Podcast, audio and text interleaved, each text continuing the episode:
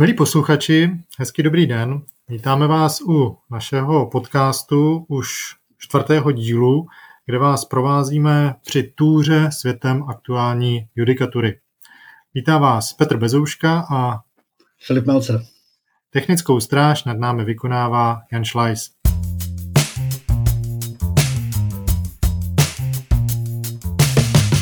Všichni víme, že soudy každý den chrlí stohy rozhodnutí. Některá se odbydou svou existenci pouhým vyhlášením a vyslechnutím stranami, jiná mohou ovlivňovat právní praxi po dlouhou dobu. A právě tato rozhodnutí nás zajímají a o těch má smysl si povídat. A my jsme na sebe vzali ten úkol kriticky analyzovat judikaturu, protože to vlastně nikdo jiný moc neudělá. Soudcům tomu často brání nějaká stavovská solidarita, Advokáti zase si nechtějí dělat mezi soudci zlé a nechtějí mít pověst těch, co svou kritikou soudce rozčilují. My s Filipem už tu pověst máme, takže asi není co zkazit. Dneska se vydáme do luhu a hájů ústavního soudu, ale samozřejmě se nám to zase přelije i na nejvyšší soud a budeme se bavit eh, s Filipem pro nás o trochu netypickém tématu, o problematice věcných práv, o nezbytné cestě. Konkrétně jde o nález ústavního soudu pod spisovou značkou 2 US 1587 lomeno 20. 2 US 1587 lomeno 20. Tak, Filipe, já doufám, že jsi řádně připravený že jsi to všechno nastudoval.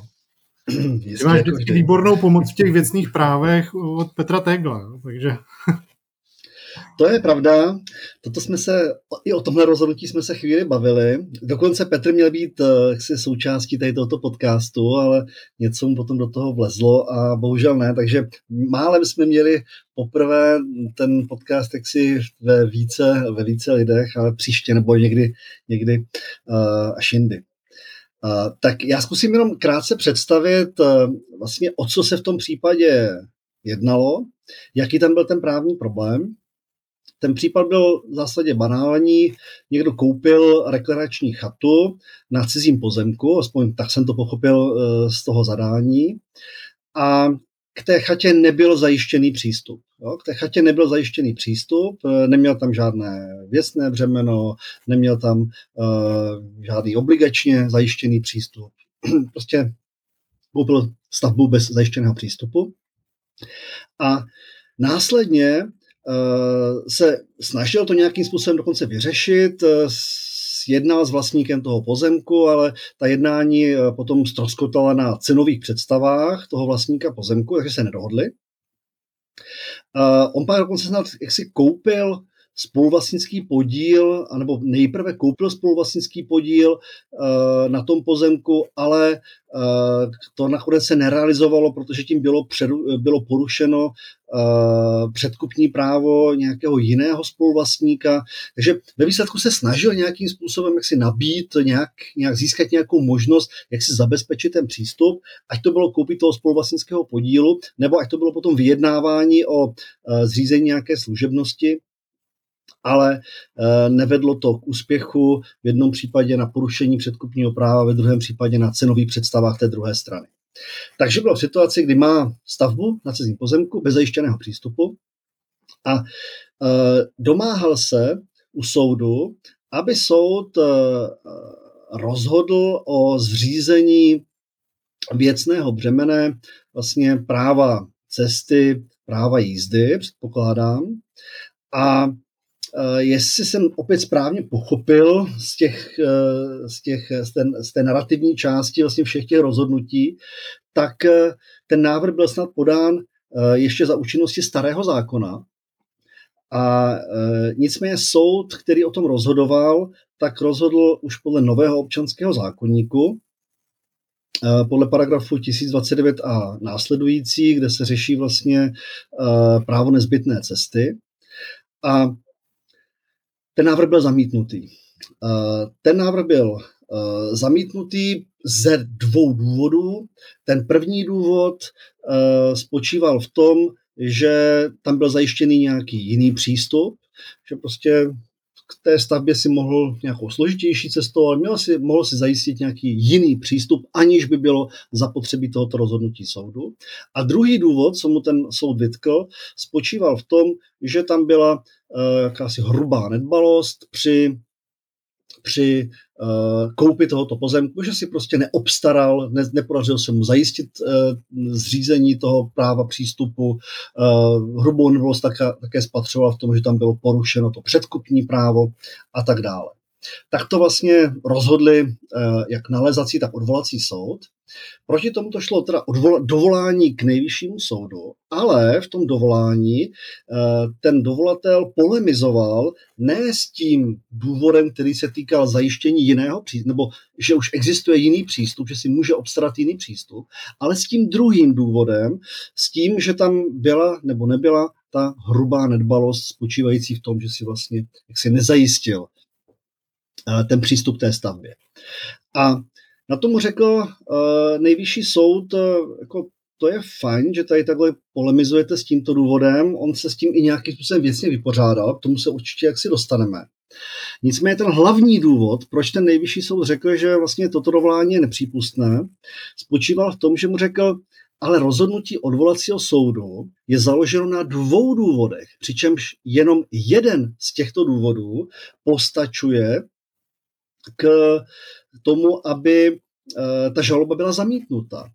A vy tady v dovolání brojíte pouze proti jednomu z nich, aby to dovolání mohlo být úspěšné, tak byste museli brojit proti oběma, nejenom proti jednomu, protože ten druhý sám o sobě by obstál, aby ten závěr eh, odvolacího soudu byl, byl správný. A z tohoto důvodu se jedná o nepřípustné dovolání a z tohoto důvodu bylo to dovolání odmítnuto. Následně... Přesně, přesně tak. Já jen, jen tam doplním k tomu, že vlastně tohle všechno se dělo, ta koupě toho pozemku, už jakoby v dávných dobách. Já myslím, že to bylo někdy 2005, hmm.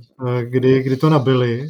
A správně si tam říkal, že oni, že oni tam tu žalobu podali, podali až o mnoho let později, sice ještě teda za účinnosti starého občanského zákonníku, ale pak se to přelilo už do nového, takže tam je, i na té skutkové části je vidět, že po nějakou dobu tam určitě nějak ten přístup fungoval a nějak, nějak se to tam asi rozsypalo. Ale to není tak důležité pro to posouzení. Mě na tom právě zaujalo to, že ten nejvyšší soud tady vlastně neměl jinou možnost. Podle toho on to procesně vyřešil správně. No, on, Přesně tak, jo. Já si myslím právě, no. my, jako, když se budeme bavit o hodnocení toho rozhodnutí ústavního soudu, tak to bude velmi rychlé. Jo? To bude velmi rychlé a to bude vel, krátká první část tohoto podcastu a pak bude ta delší, výrazně delší, jaksi druhá část, kdy se asi budeme bavit obecně o těch problémech, které tam řešil, jak to aplikovat ne v té konkrétní procesní situaci, ale prostě obecně, jak řešit situaci, kdy kupuju stavbu nebo kupuju pozemek, eh, kde není zajištěný k tomu přístup. Jo? Do jaké míry se tím zbavuju práva potom na eh, následné soudní zřízení nějaké nezbytné cesty. Pojďme tedy k tomu ústavnímu soudu. V této, takže když byla podána ústavní stížnost, tak ústavní soud měl samozřejmě posoudit, jestli ten nejvyšší soud rozhodl správně, nebo jestli při svém rozhodnutí nějakým způsobem zasáhl do ústavních práv. A tam tedy ten ústavní soud se měl zabývat tím, jestli Uh, za prvé, to rozhodnutí odvolacího soudu skutečně bylo založeno na dvou důvodech. Podotýkám, že to vůbec ten, stěžo, ten stěžovatel pravděpodobně nenamítal. Jo. Ale jestli teda bylo opravdu založeno na dvou důvodech, jestli jen jeden z nich, každý jeden z nich by stačil k zamítnutí té žaloby, jestli opravdu dovolání byl napadnutý jenom jeden a nikoli druhý.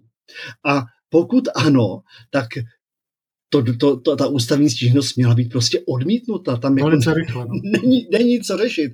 To znamená, pokud, už teďka řekneme, ústavní soud nálezem eh, rozhodnutí nejvyššího správního soudu zrušil, aniž by vlastně vůbec se vypořádal s, touto, eh, s, tím, s tím skutečným rozhodnutím, s tím procesním rozhodnutím, toho nejvyššího soudu a argumentoval tam meritorně. O tom se budeme bavit v té druhé části. Takže když se podíváme na, tu, na to, jestli ústavní soud rozhodl v této věci správně, tak podle mého názoru jako je ta odpověď úplně jasná a jednoznačná. Ne, Nemo, nerozhodl, protože on víceméně polemizoval i z důvody, na kterých to rozhodnutí toho nejvyššího soudu vůbec nestálo. Vůbec nestálo. To rozhodnutí nejvyššího soudu stálo na tom, byly tam dva důvody, na, teda odvolací soud to opřel o dvě okolnosti, každá jedna z nich by stačila zamítnutí žaloby, dovoláním byl napadnutý jenom jeden, nikoli druhý. To znamená, i kdyby jsme dospěli k závěru, že ten jeden byl špatně, tak tam máme ještě ten druhý, ten druhý důvod, který ale dovoláním napadnutý nebyl, ten sám o sobě by vlastně obstál nebo by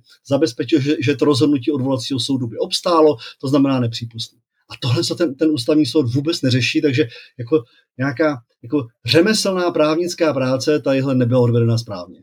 Ale tak to máme hotový. Dneska koukám, že jsme se vešli do nějakých deseti minut a jdeme, jdeme na kafe. jdeme na kafe. Uh, ale, ale ne, to si dělám legraci, protože ono samozřejmě to, ten nález ústavního soudu na mě působí tak jako uh, otevřeli jsme si nějaká vrátka a chtěli jsme něco sdělit té té veřejnosti a přitom, přitom jako nějaká procesní pravidla jdou stranou, že jo. není to poprvé, není to poprvé, ale tak já jsem si v téhle souvislosti psal s jedním svým kamarádem soudcem a on připomněl jeden bonmot a říkal, že připisuje se profesoru Filipovi, který říkal, že hold některým kolegům ty ústavně právní hodnoty září do očí místo toho, aby mu zařovali tu cestu. že když chci, tak prostě to, to musím. Ale uh, tím jsme tady vyřídili tu první část, tu krátkou, jak se říká, a máme, máme před sebou tu složitější, protože tam jakoby před nás se staví z hlediska té materie dvě základní otázky, o kterých je asi dobré si povídat. A to první, která je vlastně obsažena tady v tom skutkovém stavu, je, eh, že k tomu jednání eh, těch, kteří pak žádali to povolení nezbytné cesty, tak došlo ještě před účinností nového občanského zákonníku, tedy ještě předtím, než bylo zavedeno to speciální pravidlo, kde explicitně se do paragrafu 10.32 písmeno odstavec 1 písmeno B dalo pravidlo, že soud nepovolí nezbytnou cestu, pokud, pokud jste si vlastně její nedostatek způsobili hrubě nedbalým nebo úmyslným jednáním.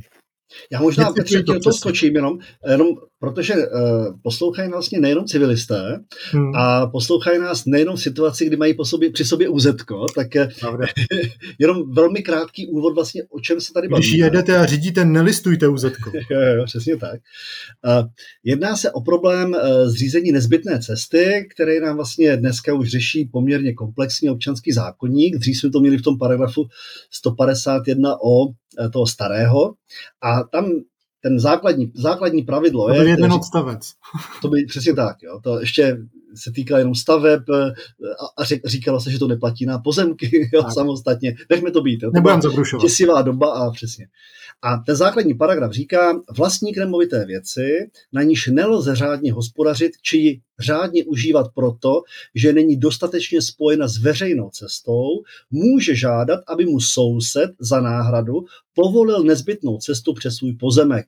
A ta nezbytná cesta může jim podobu buď to e, nějaké zřízení smlouvy, obligace, nebo může mít podobu služebnosti jako věcného práva. Což je a 95% Přesně tak. Jo. A teďka tam je paragraf 1032, který vlastně zakládá negativní nebo explicitně formuluje negativní podmínky pro takovéto zřízení té nezbytné cesty. Tady se říká, soud nepovolí nezbytnou cestu. A teďka za A. Převýší škoda na nemovité věci souseda, zřejmě výhodu nezbytné cesty. To znamená, když to, že tam někomu řekneme, můžeš chodit po jeho pozemku nebo jezdit po jeho pozemku, tak toto, tato škoda toho, toho souseda by byla výrazně závažnější při nějakém poměřování, než ta výhoda, kterou by z toho měl ten vlastník toho, já nevím, uh, někdy jsem slyšel nuzného pozemku, že se to ještě překládá starou češtinou, což je divoké, ale možná se na to zvykneme, spíš bych našel něco jiného, nějaký jiný termín. Ale když hájíš principála, musíš hájit i nuzný pozemek, jo? Principál se mi líbí a ten mi připadá jako moderní, ale nuzný pozemek, zkusíme najít něco jiného. a takže to je jedna možnost. Jo? V tom poměřování ten zájem toho, toho souseda je prostě významnější než ten, než ten zájem toho, toho, toho vlastníka té nemovitosti. E, druhá negativní podmínka je, způsobil si nedostatek přístupu z hrubé nedbalosti či úmyslně ten, kdo o nezbytnou cestu žádá. Mimochodem, to je to, o čem se teďka tady budeme bavit. Jo? To znamená, když si způsobil ten nedostatek přístupu z hrubé nedbalosti nebo úmyslně ten, ten žalobce, ten, kdo žádá o zřízení té cesty, a za C, žádá-li se nezbytná cesta jen za účelem pohodlnějšího spojení, to znamená, existuje už nějaké jiné spojení, ale to se tomu žalobci zdá příliš komplikované, složité, nedostačující a on by chtěl něco pohodlnějšího, tak to vlastně zatíží toho souseda tím, tím pohodlnějším. Tak ten zákon říká, ne, ne, ne, jestliže se tam dostaneš třeba nepohodlněji, komplikovaněji, tak jsi na to omezený, nemůžeš tady vlastně zasahovat do vlastnického práva toho souseda. A teďka Eh, celé eh, je to o tom písmenu B, o tom, co znamená, že si ten nedostatek přístupu ten žalobce způsobil z hrubé nedbalosti nebo úmyslně. Jo? To jsem jenom do toho takhle skočil. Dobrý, dobrý. Uh, to je vlastně jakoby ta druhá stránka mince, výklad toho, co budeme považovat za tu hrubou nedbalost v kontextu právě té, té situace.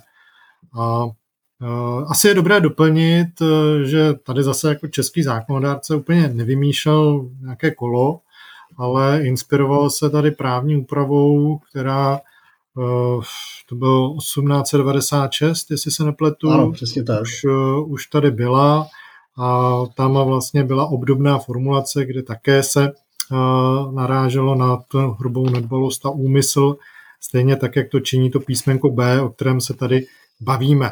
Takže já to asi to... přečtu, já jsem připraven. Já jsem připraven.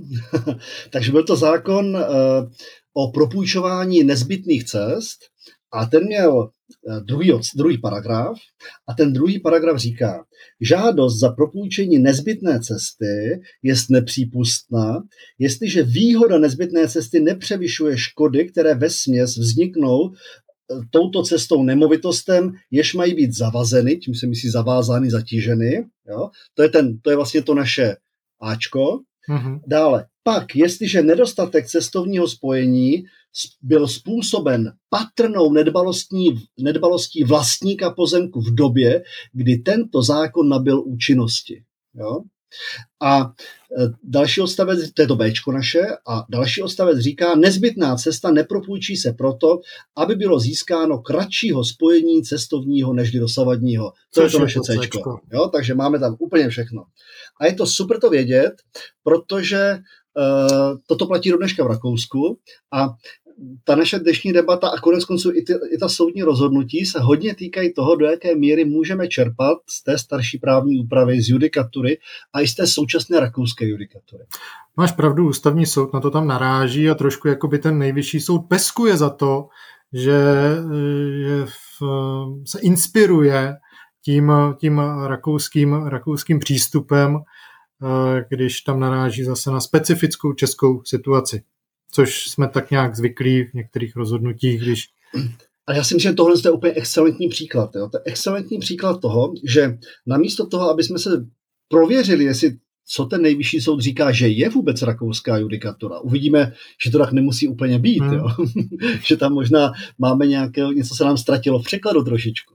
Ale namísto toho, aby se podíval, jaká je opravdu ta rakouská judikatura, protože se týká opravdu stejné jaksi právní situace, a případně, aby věcně argumentoval, proč je ta judikatura třeba v konkrétní situaci špatná, nevhodná, tak se použije taková ten paušální závěr, ale přátelé, u nás je to přece jinak. Tady jsme v České republice, tady, jsme, tady nejsme v Rakousku. Tadyhle ty ty, ty majetkové poměry, eh, kdy se dlouhou, dobu, dlouhou dobu se stavilo na cizích pozemcích a, a nikomu to nevadilo. To v Rakousku takhle vůbec není. Tím pádem i to naše řešení vlastně musí být jiné. Jo? Uvidíme, když se na to podíváme podrobně, že vlastně to rakouské řešení, kdyby bylo korektní, tak je naprosto dostačující pro naše úpravy, ale to už ten ústavní soud vůbec neřeší, prostě eh, ne, nepřečte si to rakouskou judikaturu, jenom říká, u nás je to jinak, jsme v České republice. Jo, jo, to já, když jsem to četl, tak na mě zase dýchlo takové jako paušální odmítnutí, nějaké komparace, jo, tuzemské podmínky, jo, je to velmi častý jev, jak si říkal, stavba na cizím pozemku a, a prostě máme tady obrovské množství nemovitostí a kdybychom to vykládali tak, jak v tom Rakousku, tak najednou je vyřadíme z právního obchodu, jo, nikdo si je nekoupí a podobně, což vůbec není pravda. Hmm. To... Tady mám jenom jeden, jako, jeden příběh, takovou historku s Honzou Petrovem. So, Zdravíme Honzo, jestli nás poslouchá. A tak my jsme spolu školili vlastně, když se, když se za, za, za, zajížděl ten nový občanský zákonník, tak jsme spolu měli školení na uh, náhradu škody a bezdůvodné obohacení. Já jsem dělal náhradu škody hlavně a, Petr, a, a, a Honza právě hlavně to bezdůvodko. A tam byl nějaký příklad a Honza to chtěl si vysvětlit na přístupu rakouských soudů, tak tam zmiňoval ty situace, jak to řeší ty rakouské soudy. A teďka se tam zvedli uh, někteří účastníci, posluchači, normálně mu vynadali, sprdli ho za to, co on si to dovoluje jim tady říkat rakouskou judikaturu, že jako, uh, jestli si jako on, on myslí, že oni budou číst nějakou rakouskou judikaturu, tak to teda ne. Oni mají dost práce s tím, aby četli vůbec to, co tady teďka je, a ještě navíc nějakou rakouskou. Ten toho chudák úplně nešťastný. A uh, myslím, že to je najednou takové velké nedorozumění. Jo to, že samozřejmě asi neočekáváme od, já nevím, každodenního advokáta, soudce nějakého prvního stupně, eh, že, že bude studovat rakouskou judikaturu podrobně, to je asi jako mimo realitu. Jo. Ale prostě není dobrý objevovat Ameriku. A pokud se jsou někde podobné problémy, jako jsou u nás, a tady jsme viděli, že ta právní úprava je prakticky totožná, tak prostě dá smysl, dá, dává smysl se podívat, co tam už o tom vymysleli, jaké argumenty v diskuzi padly, na jaké problémy poukázali a pak samozřejmě ne mechanicky, ne bezhlavě, ale je dobré se ptát, jestli ty argumenty jsou racionální v našich podmínkách. A pokud jo, tak by byli, jsme byli hloupí, kdyby jsme je nepřebírali. Jo. Takže je to o, objev, o objevování Ameriky, jestli chceme objevovat Ameriku, nebo jestli chceme respektovat, že už objevená byla a ušetříme si tu práci. Já si myslím, že té práce máme spoustu a pokud tady tahle ta možnost ušetření existuje, tak tak proč ne? No já, já bych do toho možná krátce vstoupil. Já jsem si tam všiml jedné takové věci. A to je v kontextu té specifičnosti, eh, tak ústavní soud poukazuje na to, že vlastně v Rakousku tahle ta situace není nějak masivním problémem. A tak si prostě kladu otázku z hlediska jako metodologie odůvodňování, jo? že prostě tady tenhle argument není vůbec ničím podložený nějakým výzkumem nebo tou četbou té judikatury a prostě to tam jenom tak vlaje hmm. a předkládá se to v podstatě jako kdyby to byla jasná věc, jako kdyby to byla nějaká notorieta. To mě trošku zaráží. No, je to otázka, do jaký míry ten argument jako dává smysl, jo? protože uh, pokud to řešení, které se tady předkládá jako řešení rakouské judikatury, je jakoby špatně, jo? tak je samozřejmě špatně už i v tom Rakousku. A nemůžeme říct, že protože v Rakousku se aplikuje v méně případech, tak je to v pořádku, že tam mají špatné řešení v méně případech. My to nebudeme přebírat, protože by to bylo u nás v mnoha případech. Prostě podstatné je to řešení, jako je věcně korektní nebo není korektní. A um, to ten soud prostě neudělal. Jo. To, to samozřejmě, to samozřejmě ano. Oni asi jako nedělali si žádný, žádný průzkum, ale vycházeli čistě z toho, že tady Eh, jsme opustili na dlouhou dobu superficiální zásadu, v Rakousku ne, takže jakoby pouhým nějakou takovouhle úvahou dojdeme k tomu, že těch případů, kdy jde o stavbu a pozemek, tak rozhodně u nás bude daleko více než v Rakousku. Ale samozřejmě souhlasím, s tím naprosto souhlasím, to takhle je. Jo, ta ale... úprava se netýká jenom, jenom stavby a pozemku. Jo. To, to samozřejmě jde i o sousední pozemky, že, kde žádná stavba není a, a přesně jak říkáš, Filipe, to, že je to řidčí problém, tak eh, neovlivňuje to, jestli ho posuzuji dobře nebo správně, nebo dobře nebo špatně, ale musím se podívat na to, jak ho posuzuji a eh, podle toho potom se zařídit. Jo. Ne, tohle, tohle taky není argument, jo. to Honzo máte pravdu, to je prostě jenom jakoby tak nahození a ono to hezky vypadá, jo. protože si kdo, kdo se nad tím jako nebude moc zamýšlet, tak si řekne, jo, teď je to u nás jinačí, jo, teď to mám pravdu, teď tam, já jsem to řešil už několikrát, jo, to byly strašní tahanice, tak proč do toho ještě tahat nějaký Rakušany, jo, ono to samozřejmě působí i psychologicky, když to čte někdo, kdo se tím nezabývá na nějaké vyšší bázi, jo. Tím neříkám, že ten člověk je hloupý, kdo to má, jo? To, to ne, prostě jenom nemá kapacitu na to, aby to všechno studoval. Jo tak. A, tak pojďme teďka si ty otázky jakoby strukturovat. Tam je asi to, o čem je třeba se bavit, jsou, jako, já bych to řekl do tří problémů. Ty jsi asi už jeden nastínil, že tím asi začneme. A to je první otázka, jakási intertemporální.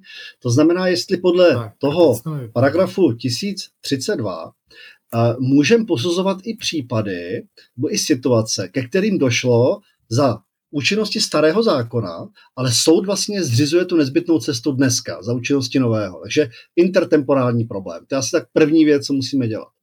Druhá otázka je, uh, jestli uh, a do jaké míry je hrubou nedbalostí, když já koupím pozemek a vím o tom, že, u toho, že není zabezpečen přístup k tomuto pozemku nebo k nemovitosti. Jo, kupuji nemovitost, o které vím, že tam není zabezpečený přístup z veřejné cesty, tak jestli je toto uh, skutečně ta hrubá nedbalost jenom sama o sobě.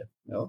A potom třetí problém, nebo třetí okruh problémů, který tam je, tak spočívá v tom, uh, když ten problém nenastal u mě, dejme tomu, že tam opravdu nějaká hrubá nedbalost bude, ale není u mě, ale je u právního předchůdce. Tak jestli se mi přičítá to pochybení na straně toho právního předchůdce. Eh, no, to je, to je věc, kterou jsem zmiňoval. To je vlastně o tom, že tady máme uh, smlouvu, která byla uzavřena někdy v roce 2005, kdy se ti manželé koupili tu rekreační chatu a nějakým způsobem jednali, nějakým způsobem se chovali.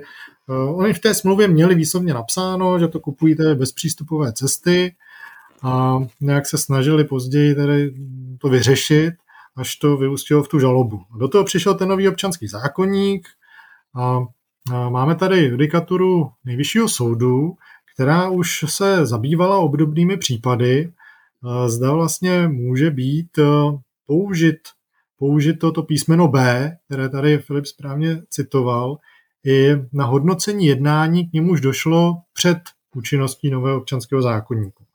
A nejvyšší soud už v jednom z předchozích případů dospěl k závěru, že ano, a dokonce Máme tady i nález ústavního soudu, ve kterém ústavní soud eh, toto, eh, tento závěr potvrdil.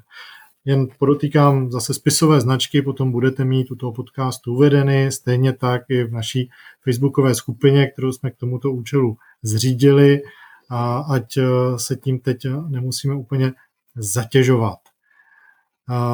To, co je tedy důležité, je proskoumat z našeho pohledu paragraf 3028, odstavec první a druhý, nakolik je tohle řešení správné a přijatelné. Já tě skočím, jo.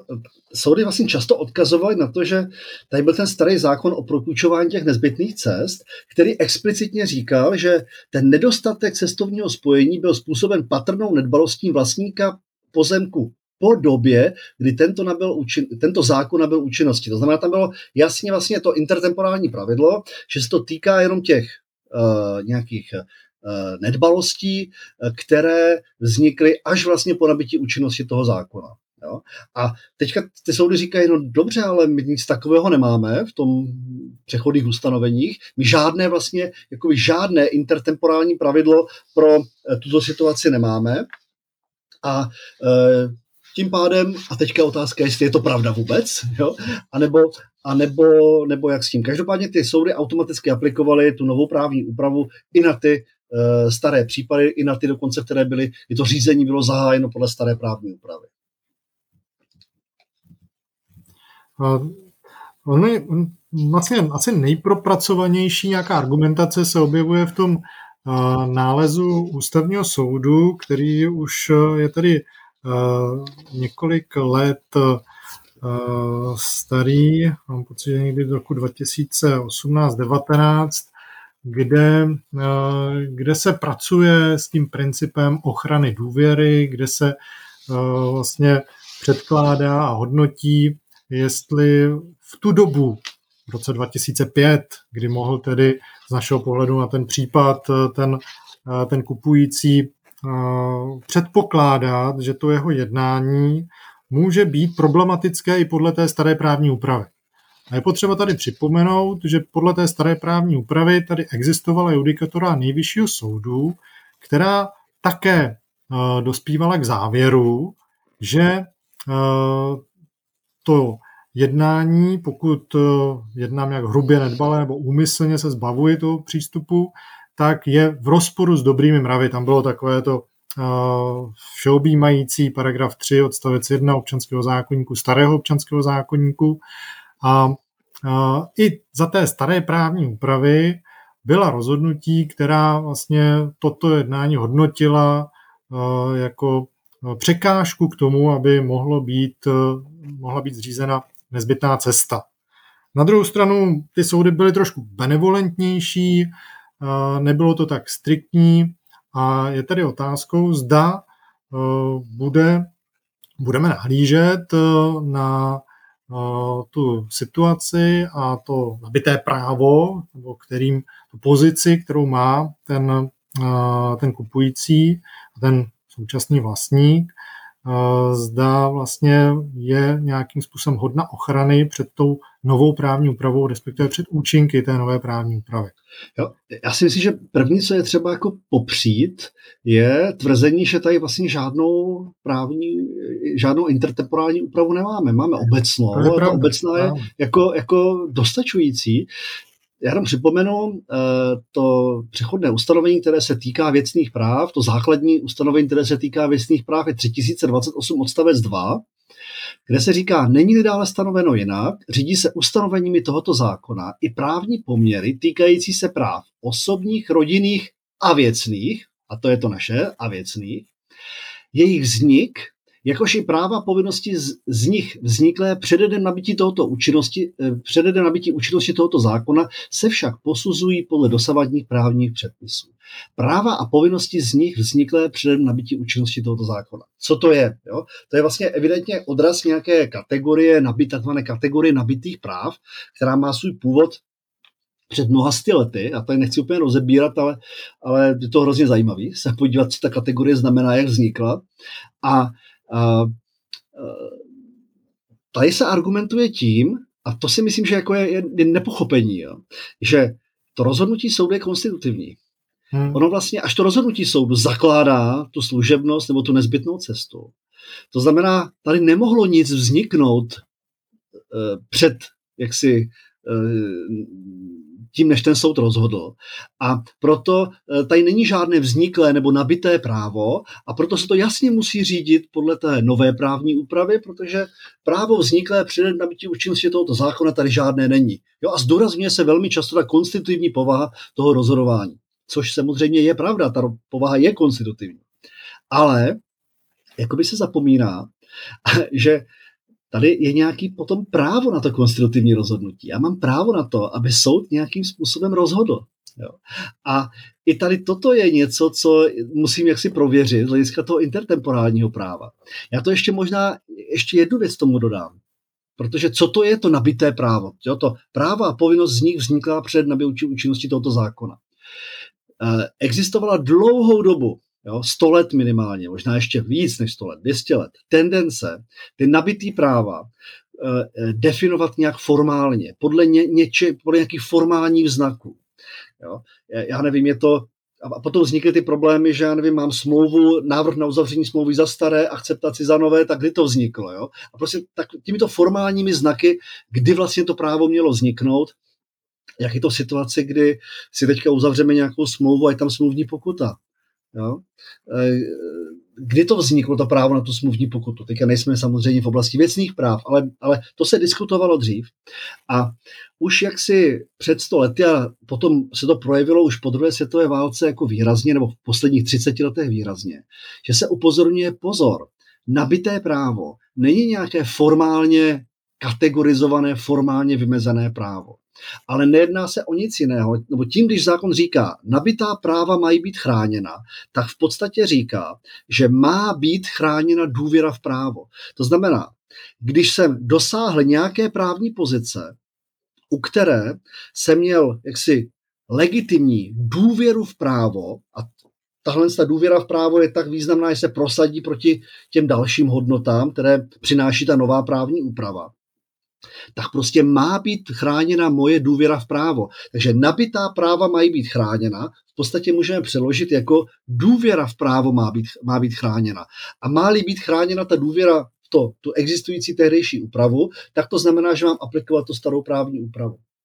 A dovedu si představit situaci, kdyby, dejme tomu, podle staré právní úpravy platilo, že kdokoliv, kdykoliv může žádat o nezbytnou cestu. Jo? Že tam žádné další podmínky, žádná taková ta nemravnost, nebo, nebo pardon, žádná ta, ta, ta to, to, to způsobení si té situace, ta hrubá nebo že to nehraje absolutně žádnou roli.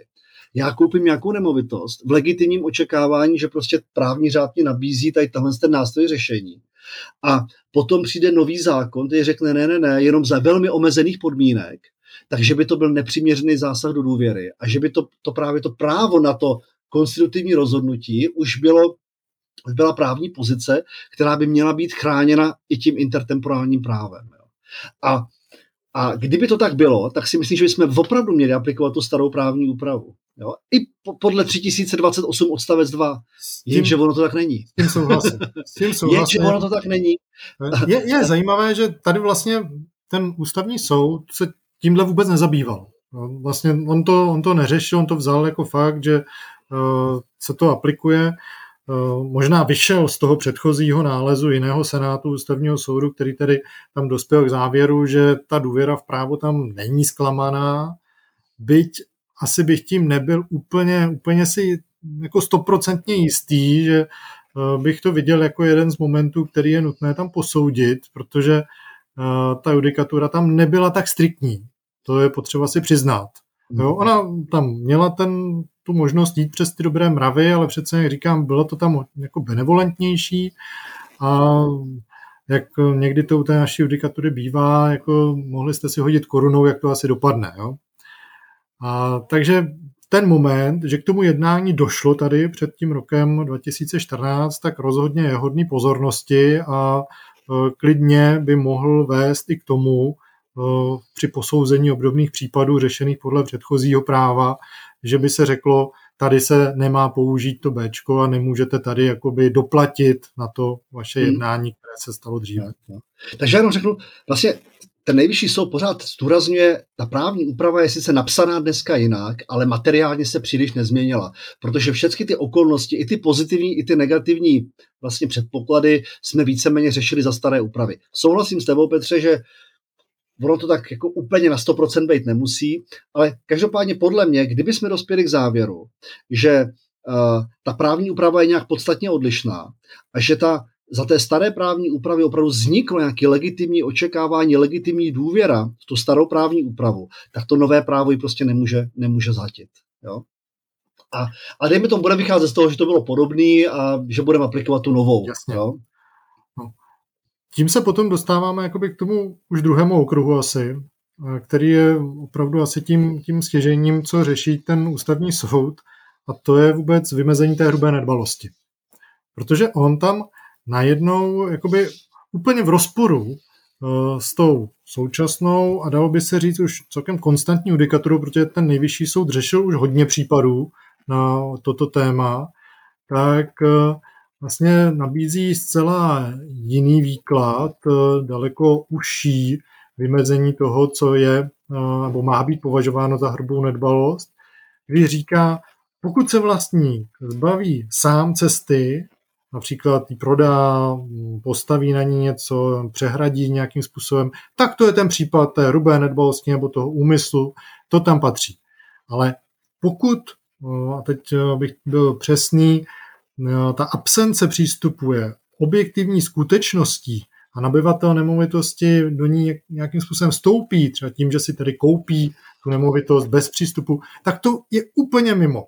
To zásadně nemůžeme považovat za hrubou nedbalost. A tady vlastně najednou jako hodil velké vidle do, do té současné judikatury, eh, která stála na tom, že i tyto případy musíme velmi pečlivě posuzovat, zda eh, náhodou si nepočíná už tak neopatrně a tak lehkovážně ten nabyvatel, že, eh, že mu odepřeme tedy tu možnost zřízení té nezbytné cesty soudem. Uh, ono, a teď se... já do toho musím vstoupit, jo, protože tady je právě ten, jako opravdu to ten, si něco ztratilo v překladu. Jo. To máš pravdu. Tady, no. tady prostě ten nejvyšší soud jako vychází a opravdu, hele, já jsem, já, já, já, ten ústavní soud říká, že to udělali špatně, abych je pochválil za to, že udělali to, co udělat měli. To znamená, podívali se, jak se ten problém řeší v tom Rakousku, kde se tím zabývají už prostě přes 100 let. A, a snažili se z toho vycházet. Bohužel tam přehlídli jednu okolnost a to je určitý vývoj, který je tady od nějakého roku, v Rakousku od nějakého roku 2003. Jo. A obecně ten problém, eh, když já koupím nemovitost a vím o tom, jo, vím o tom, že v době té koupě té nemovitosti nemám zajištěný přístup k veřejné cestě, tak jestli tato to koupě té nemovitosti s touto vědomostí představuje tu hrubou nedbalost nebo ne, tak ten, ten, i v tom Rakousku byl vývoj následující. Za prvé řekli, hele, nehraje to vůbec žádnou roli. Jo, ta původní judikatura byla taková, nehraje to absolutně žádnou roli. Potom tam byl zvláštní případ, kdy uh, někdo uh, jak si koupil uh, tuto nemovitost, koupili ji právě s tím a koupili za velmi levné peníze, právě proto, že nebyl zajištěný ten přístup k té nemovitosti a následně vlastně žádal uh, jaksi zřízení té, té uh, nezbytné cesty a tam už ten rakouský soud řekl, hele, tohle to by nemělo být. Tohle to, za, za této situace uh, by jsme mu neměli poskytnout ochranu a za této situace bychom měli říct, že tam vlastně ta, ta zjevná, uh, tam říkají zjevná nedbalost, nebo my říkáme hrubá nedbalost, jo. Takže tam jakoby je. Ale velmi záhy Eh, právě od toho roku 2003 to začaly, a podle mě a tadyhle nastala změna, která je strašně správně. Jo. A možná tohle, co ten dokonce ústavní soud chtěl říct, ale místo toho, aby se podíval do té rakouské judikatury, taky paušálně odmítl. Jo. A oni řekli v podstatě, že to případné pochybení, které by tam mohlo být, mus, nepoužívají ty slova, ale říkají, musí být kauzální k tomu, že nemám ten hmm. přístup. To znamená, oni říkají, uh, kupující by si prostě tím řádným přístupem, tím, že se snaží se to koupit, snaží si zajistit tu cestu, jo, snaží se jednat s, tou, s, tím, s tím vlastníkem toho pozemku, aby mu to třeba smluvně nějak zřídil, tak kdyby tohle udělal, tak musí být prokázáno, že by uh, toho dosáhl, že by mu to pomohlo k tomu, že by si ten přístup zajistil. Jo. Jinými slovy, uh, to opomenutí toho zjišťování nebo vykašlu se na to, musí být kauzální k tomu, že nemám ten přístup. Kdyby to naopak bylo tak, že i kdybych s nima jednal, on by mě to stejně neprodal, On by mě stejně to, no to, ten třeba ten pozemek, tu přístupovou cestu. Nebo on mě tam nezřídil to, to služebnost. Nebo by chtěl úplně přemrštěnou jo, chtěl by přesně, chtěl by prostě přemrštěnou cenu. Oni taky Rakušáci správně říkají, že rozhoduje jenom e, jako nabídka za obvyklou cenu. Pokud prostě chce někdo jiný peníze, než je obvyklá cena, tak, tak, tak to nemusím akceptovat. A tak v této situaci se o tu uh, jaksi uh, zjevnou nebo, nebo, nebo patrnou nedbalost se nejedná. A tady je právě problém, protože uh, existuje jedno rozhodnutí našeho nejvyššího soudu, řekl bych takový klíčový, který bylo i, z, i, i publikováno v zelené sbírce pod číslem 37 lomeno 2018, a uh, tam e, ten nejvyšší soud opravdu velmi jaksi důkladně i cituje tu rakouskou judikaturu. A cituje, cituje tam i jaksi uh, ten, posled, ten poslední vývoj, ale oni tam jenom říkají, že Dané opomenutí by přitom nebylo nedbalostí, pokud by se navrhovatelka nebo její právní předchůdci pokusili s vlastnictví, přes nějž má cesta vést, dohodnout, ale pokud by dohoda stroskotala na nepřiměřených představách vlastnice pozemku. Když to takhle přečteme, tak to vlastně jako vypadá, že a to je citace toho rakouského rozhodnutí. Jo. Takže vlastně rakouský soud říká, citace rakouského rozhodnutí z, z rozsudku našeho nejvyššího soudu, já bych byl úplně přesný, že ten rakouský soud říká, hele, vy jste měli prokázat, že jste se pokusili jednat, ale že to se, selhalo právě na, ne, na, na nepřiměřených požadavcích té druhé strany. Ale když se podíváme do toho rozhodnutí, tam to takhle není. Tam se říká, že stačí, aby se prokázalo, že kdyby se pokusili jednat, jo, pak by to se, selhalo to jednání na nějakých třeba nepřiměřených představách té vlastnice pozemku. Jo? A, no. ta, takže to je strašně je to, je to, je to jemný, říct, ale, ale samozřejmě důležitý posun. To je, to... Úplně, to je úplně jinak v tu chvíli. V tu chvíli, to, že jsem o tom věděl, že kupuju pozemky, kterému není zabezpečený přístup, tak to neznamená hrubou nedbalost. Dokonce i když kupuju a nejednal jsem s těma ostatníma osobama, neznamená Přesně. to samo o sobě hrubou nedbalost. Teprve tehdy, když by bylo prokázáno, že kdybych jednal, oni by mi to bez problému prodali. Pak si později si třeba ten názor, nebo pak umřel ten původní vlastník, kdo zdědili to děti a to už by nebyli ochotní to prodat, jo? tak pak bych měl problém. Jo?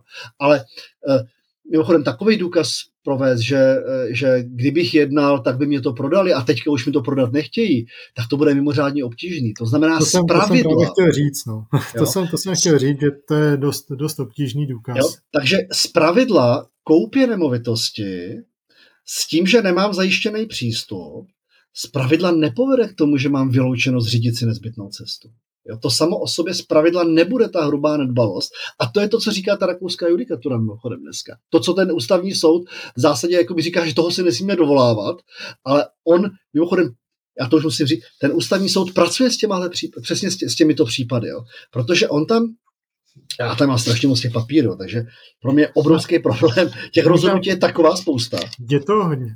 Já bych tam jen vstupil, ono z praktického pohledu je samozřejmě pro toho, eh, kdo chce kupovat, tak doporučení hodné, ať se samozřejmě snaží. Jasně, jasně. Ať jedná, ať se snaží ten přístup, protože i ta důkazní situace jeho potom bude daleko jednodušší v nějakém případném řízení, kdyby později chtěl, eh, chtěl žádat tu nezbytnou cestu. Hm. Petře, o ústavách totiž tady říká, jo. Není zřejmé, jaký vliv by na věc mělo, pokud no, by se pokusili spoluvlastnické podíly pozemkům nabít před samotnou koupí rekreační chaty. Okolnosti sporu o převod těchto spoluvlastnických podílů spíše naznačují, že takový pokus by byl tak jako tak neúspěšný. To znamená, ten ústavní říká, hele, teď tady vlastně je problém s tou kauzalitou. A, a pak druhý, to, to znamená, dělá přesně to, co chce, aby zkou, i ta rakouská judikatura, ale protože vlastně. ten ústavní soud to nepřečetl, tak prostě jenom říká, rakouská judikatura je nepřípustná, my jsme přece v jiných, v jiných podmínkách, my jsme v Česku, ne v Rakousku, tak co tady se budeme spát nějakýma rakouskými rozhodnutíma. Jo? Ale je to, je to strašně zajímavý, že jako nakonec se tam objevujete. Víte. Já jsem si ji taky potrhnul, teda po Klauzovsku ne nesouhlasnou, ale souhlasnou vlnovkou. A, a říkal jsem si, jo, to je to, je to co, co bych tam chtěl číst, co bych tam chtěl mít rozvedený. Jo, a dobře udělaný. Ale najednou se tam objevilo. A takhle zase to tam působí jakoby strašně nepatřičně v tom rozhodnutí, v tom kontextu, kam oni to vlastně vedli celé. Ale, je to úplně... Ale tohle, jako tohle máš možná říct, k čemu vlastně teda ten ústavní soud jako dospěl. Jo? On tam totiž navrhuje vlastní řešení. A to musím zase nalistovat tady, to je úplně hrozný. To je, on, on vlastně navazuje na, na část té judikatury, která tady byla dříve a říká, že nelze jakoby vyloučit je z toho obchodu a tudíž to právo cesty má být zásadně zřízeno a tyhle okolnosti se nemají promítat jako negativní ve vztahu nezřídíme, ale mají se promítnout do ceny. Jo, jo, přesně a... tak, jo, přesně tak. Takže jenom ještě, eh, já se vrátím k tomu, aby, aby to bylo i pro ty posluchače srozumitelnější, protože to je fakt jako strašně moc těch informací. To, co si říkal ty na začátku, tak na to navážeme, že tam rozlišuje ty dvě situace. První situace, kdy vlastně nedbale nebo umyslně zapříčení tu situaci. A to jsou opravdu takové ty úplně jako případy úplně jasný, jo, kdy, jak si říkal, uh, já mám přístupovou cestu, tu přístupovou cestu prodám někomu, inkasuju z toho peníze a potom se budu dožadovat z druhé strany uh, zřízení nezbytné cesty po sousedovi. Jo. Nebo mám pozemek, na kterým Eh, můžu stavět a já budu stavět až k samotné hranici, nenechám si tam místo na tu přístupovou cestu, stavím až k samotné hranici a pak žádám ten, ten přístup potom sousedovi. Fakticky to totiž povede k tomu, že kdyby tam zřídili u toho souseda ta věcný břemeno, tak vlastně já znemožním, aby ten soused stavěl hranici té pozemku, eh, toho pozemku. Byť třeba on sám má ten přístup zajištěný z druhé strany. Jo? A to, to takže, že tam to, to, to písmeno B jako být musí, jo, je úplně jasný, to, tyhle ty případy jsou prostě evidentní, že tam musí hrát jako roli a, a musíme to zohledňovat. A pak takže v těchto situacích ten... Na druhou stranu tohle vždycky vyřeším přes zneužití práva. Jasně, jako, jako, jasně, ono, kdybychom neměli tu úpravu, tak to musíme řešit takhle, jo. ale takže to jsou ty situace, ten nejvyšší soud, ústavní soud říká, jasně, tady to má platit, OK. A pak tam má tu skupinu, jak si taky říkal, Případy, v nichž je absence přístupu toliko objektivní skutečnosti a nabyvatel nemovitosti do ní toliko stoupí. Jo. Velmi zmateně a velmi jaksi nejasně řečeno, ale míní tím asi dvě situace. První situace je právě uh, ta koupě té nemovitosti, k které není zajištěný přístup. A druhá situace je otázka přičtení těch právních předchůdců. Jo. A, a to jsou opravdu jako problematický. Jo. A pak to řešení je, to, pojďme teda už říct, jak to řeší ústavní soud, že se má jaksi to řešit v rámci ceny. Že prostě v rámci toho, co ten žalobce má zaplatit jako náhradu tomu sousedovi, tomu vlastníkovi, kde se bude zřizovat ta nezbytná cesta. A to se přiznám, že jsem absolutně nepochopil. Jo. Oni dokonce teda, jako přece ta náhrada je kompenzace té újmy, která tím vznikne tomu, tomu vlastníkovi. To je otázka, potřeba ocenit nějakou obvyklou cenu že, toho, toho, toho věcného břemene. A znamená to, že když to ten, když třeba ten vlastník toho, té, té, já jsem koupil nějakou stavbu, koupím ji velmi levně, protože není zajištěný přístup, pak žádám o zřízení, o zřízení té přístupové cesty, tak musím tomu vlastníkovi toho pozemku zaplatit víc, než je obvyklá cena té služebnosti, protože jsem to předtím koupil levně. Jo, přesně tak to myslí. Vykoupíš se a zaplatíš to někomu, kdo vlastně jakoby nebyl tam tím nějakým poškozeným v uvozovkách, nebo uh, protože ten, ten vlastně tím, jako, jeho pozice v tom nehraje roli. Jo? On, on má dostat jako férovou cenu za to omezení jeho vlastnického práva, ale ústavní soud tady říká, má dostat víc, protože ty si to kdysi koupil levně. To je neuvěřitelné. Tohle je pro mě absolutně jako, jako uh, úplně špatně prostě, protože ta náhrada má kompenzovat újmu té druhé strany. Jo. Prostě nemůžeme říct, že jenom proto, že ten jeden tam udělal něco předtím špatně a zachoval se nějak nedbale, tak v důsledku toho nebude kompenzovat, ale budeme dávat nad rámec té kompenzace. Jo? To je úplně jako mimo, to, to, to, to opravdu nikoho nenapadlo, si myslím. Ta jejich já si myslím, že jde tím směrem a neříkám, že je správná, jo, ale jako myslím si, že uvažují tak, že vlastně uh, my na výběr máme jakoby několik možností, podle ústavního soudu, buď mu tedy uh, nezasáhneme do jeho vlastnického práva, protože odmítneme zřídit tu cestu z důvodu, které jsou na straně toho žadatele, anebo tedy do něj zasáhneme, ale zaplatíme mu více. Jo, takže jakoby ta kompenzace za to, že jsme vyloučili to řešení, to, že nezasáhneme, tak mu zaplatíme aspoň víc. To je fajn, aby... ale to není kompenzace. Jo? no jasně, to, musí to je, za ten zásah do to toho není, práva. To není vůbec jo? v rovině toho paragrafu 1030, který to řeší, jo? to je úplně to je, někde to je, mimo zase. To je, jo? Úplně, to je úplně jakoby nesmyslná věc, kdy výše náhrady, já jsem vlastník sousedního pozemku a výše to, toho, co za to dostanu, záleží na tom, co si ujednal ten vlastník té stavby s jeho právním předchůdcem kde to jsme. Jo. To, je, to je něco, co je jako... To... to nemusí být ani jeho právní předchůdce, to může být prostě úplně nějaký, jo, to může jít přes tři pozemky někde tam, jo, ta nezbytná cesta, někdo, kdo vůbec tam nefiguroval. Ne, jako jsem myslel, když já jsem to koupil, tu stavbu s tím prodávajícím, tak jsem to myslel. Jo, jako, já kupující s prodávající, co jsem si uvěděl. Prostě ne, tohle je podle mě úplně neuvěřitelný. Jo. Takže daleko korektnější je ta rakouská judikatura, které se ten ústavní soud tak bojí, bojí, která říká zásadně to, že že prostě jsem to koupil s vědomím, že tam není přístup, eh, tak to nebrání, aby jsme tu nezbytnou cestu zřídili. Eh, leda, že kdybych já vyjednával, tak bych to mohl koupit. Jo? Tak. A, a hotovo. Takže um, já osobně si myslím, a pak jsou ty případy, opravdu jsou ty případy, kdy uh, to někdo koupí velmi levně právě z toho důvodu, že tam není zajištěný ten přístup. Jo? Zkusme se na ty případy podívat. Oni samozřejmě svébytný soud, rakouská judikatura s nimi taky pracuje, akorát, že rakouská judikatura říká, v těchto situacích ta nezbytná cesta nemá být zřízena. Eh, zatímco eh, náš nejvyšší soud říká, že má dostat víc, než odpovídá té náhradě, té kompenzaci. Ústavní. Pardon, ústavní. Jo. A eh, já si myslím, že to vůbec nehraje roli v rámci toho písmene B.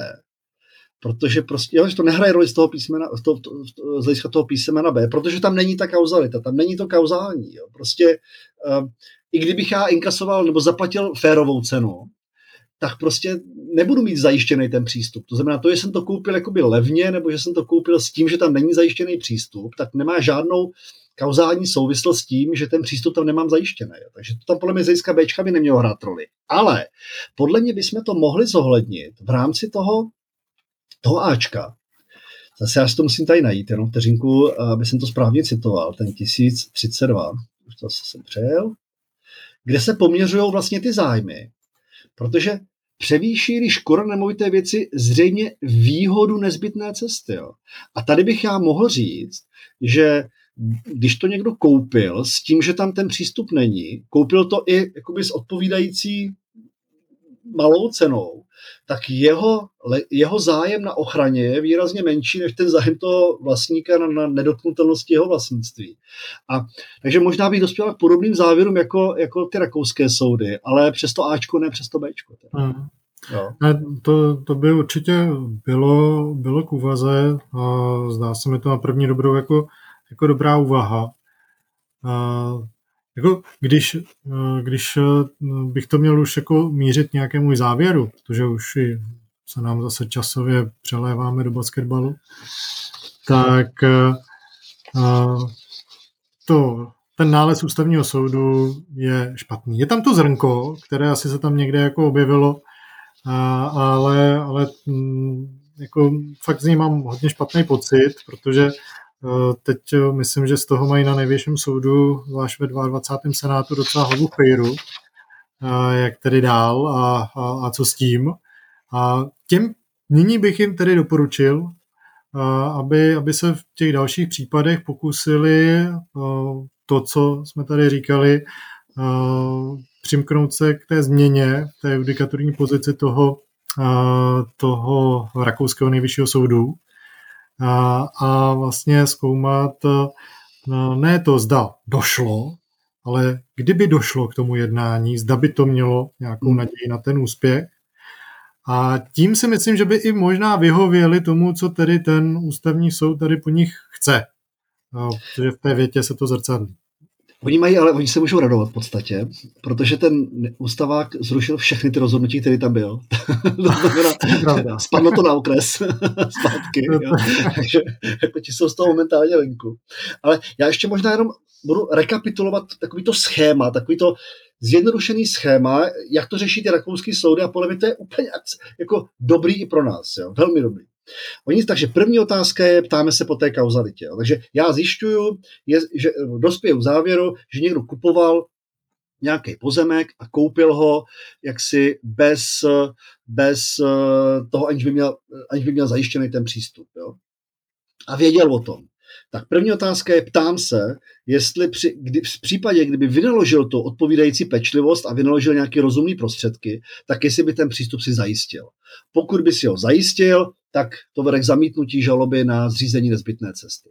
Pokud ne, tak jdu jaksi ještě uh, k dalšímu kroku. A ten další krok se totiž týká toho, co my jsme víceméně ten poslední bod neprobrali. A tak aspoň krátce budu se k tomu zří, uh, jakoby, uh, vyjádřit. A to je ta patrná nedbalost právního předchůdce. Jo, a asi historicky to vzniklo tak, a opravdu, opravdu to, to na konci 19. století, že se vycházelo z toho, že ta nedbalo se má týkat jenom toho navrhovatele, ne jeho právní předchůdců. Jo, dokonce já, se měnil tak zákon. Protože jsem věděl, že se zase rozkecáš. ale jedno, jeden, jedno rozhodnutí nejvyššího soudu máme a dokonce úplně to první, které se toho týkalo, kde se tam hodnotilo a přičetlo, no, přičetlo jednání právních předchůdců. Ano, ano. Jo, jo, přesně, přesně tak. Jo. A to, to, to je podle mě jako opravdu důležitý. A uh, takže oni zpočátku říkali, nemá se přičítat vůbec. Jo. A pak ale, když se nad tím zamyslíme, tak existují určité situace, které jsou jako problematické. Jo. Uh, já si zastavím ten, ten, ten, to, zastavím si ten pozemek až k té hranici, jo. zbavím se takhle možnosti přístupu vlastně vlastní nedbalostí. A teďka si řeknu, no tak co mám dělat, no tak, ho, tak to prostě někomu prodám. Já už to teda nezřídím, tu, tu nezbytnou cestu, já si ten přístup nezabezpečím. Tak to někomu prodám a ten kupující hol si to zřídí, tak aspoň budu inkasovat ty prachy takhle. Já vlastně to budu realizovat, tu mou mm-hmm. vlastně nedbalost a brát z toho ty peníze tím, že to no, prodá někomu jinému a ten už to bude moct říct. Já jsem čistý, já jo, jsem přesně, přesně. a tady ta rakouská judikatura říká, hele, v těchto těch situacích, když ten nabyvatel o tom ví, tak prostě by neměl být chráněný a přičítá se mu to jednání toho právního předchůdce. Jo.